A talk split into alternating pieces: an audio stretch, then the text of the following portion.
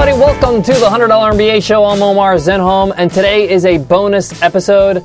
It's Q&A weekends where we answer your questions on the show. If you want to send us a question to answer on air, you can email us at contact at 100mba.net or you can record your question and we'll play it on air at 100mba.net slash show and just choose the speak pipe option. Today's question is from Jessica. Jessica asks a question that deals with when do you take the leap quit your job and start your business? So let me read out her whole question. My struggle is building valuable content is the only way to lead a crowd that is obsessed with 3D printing like I am. But it also takes time. When do you take the leap, quit your job, and start a business? And how do you stay afloat? Do you have other things bringing in income while you're writing, filming, interviewing, completing guest posts? How do you keep your head above water long enough to build such great content? Thanks. Thank you for your question, Jessica. And a lot of us, when we're starting out and we're going to make that leap into entrepreneurship full time, we're asking ourselves, how am I going to be independent from the paycheck that I'm used to? Every entrepreneur that makes the leap into full time entrepreneurship will have to make this decision and have to go through this at some point. You ask questions like, how do you stay afloat? How do you make sure you're you know, paying your expenses while taking the time to build the content you need to build the audience you need. My first piece of advice to anybody who's making that leap from a day to day job, you know, a nine to five to full time entrepreneurship, is to make sure you plan this in advance. Make sure that you have what they call a runway, some savings where you can live off for some time. This could be six months, it could be a year. It depends on what you are comfortable with.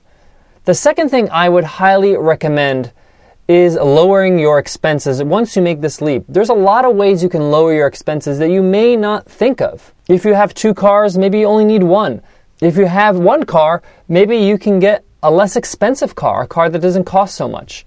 Even if you have a car that you own, you're not paying a payment, you could trade it in for something less expensive that does the same job but makes you a little bit of money to add to your runway. Take a look at your house, your biggest expense. Can you move into a smaller house? This is not such a big deal. Moving into another house is not such a big deal. A lot of people make a big deal out of it. Oh, moving my house and things like that. If you want your business to succeed, if you really want to have a good fighting chance, and this is something you really aspire to, then you'll make a home somewhere else. It's fine. And if your business is a success and a house is something important to you, then you'll probably be able to move into something better when that happens. So take a look at your house. Can you downgrade your, your living a little bit? Save some money on your mortgage or your rent or whatever it is. Take a look at some of the expenses that you spend without even noticing. Eating out, buying things from stores that maybe you don't really need. Take a look at your ongoing expenses. Like, do you really need cable TV and Netflix? Do you need this or that, the other thing? Maybe you can lower your cell phone plan. Every little bit counts because it adds up at the end. So, lowering your expenses really, really makes a difference. If you're adventurous and you're looking for a new adventure, maybe moving to another location can save you money. Maybe you're in an expensive city right now, and moving to a whole new city can save you a whole lot of money. This doesn't have to be permanent. You could do this for six months to a year till you get your business going. Once it starts going, then you can have a lot more options of where you want to live. It may not be that bad. Now, maybe some of you are listening to this like, wow, this is pretty extreme. It's really not that extreme. If you move for a year somewhere, a year goes by like this. But if you could save, you know, twenty, thirty thousand dollars in that year because you've moved to a less expensive city, it's okay. It's not like you can't visit. Sometimes that less expensive city is not too far. It's a drive away from where you are right now, maybe a couple hours, maybe a few hours. But take a look at all your options to make sure you're lowering your expenses. Secondly, do all your idea validation and planning before you make the leap. You want to move from your job to your business seamlessly so you're not just sitting around wondering what you're going to have to do next.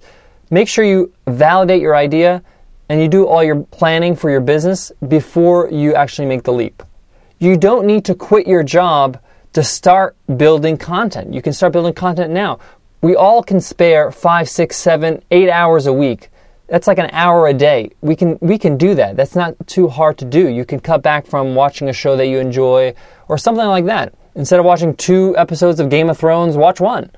And with those amount of hours, seven, eight hours a week, you can make a lot of headway on content. You can create great blog posts. You can create great stuff as you're growing. So when you make that leap, it's not a shock to the system like, oh, I got to create content now. You've been doing it as you're going along. So you're spending time building content before you make the leap, but when you make the leap, make sure that in the near future, within the first month or so, you have something for sale in your business. So you have some way to make money. So you're not like completely using your runway so much. So even if you make a couple of sales, it helps with your expenses. Another piece of advice is to overestimate. Often we think that, oh, this is only going to take a few months, I'm going to start making a lot of money. Often it takes a lot longer than a few months. So make sure that you've planned accordingly in terms of time and money. And lastly, you need to be aware and conscious of your spending when you make that leap. Often, when we make a, that leap, our spending habits do not change. We still spend as if we're going to get a paycheck every two weeks or whatever, how often you, you get a paycheck. The money is not coming in anymore unless you are making sales and things are coming in. So if money is not coming in, make sure it's not going out like it was before because money's not coming in at the same rate. This is not necessarily a bad thing.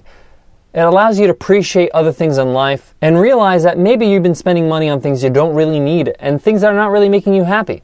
Now, this advice is not to Jessica directly, but it's for everybody who's thinking about making this leap and going through that transition.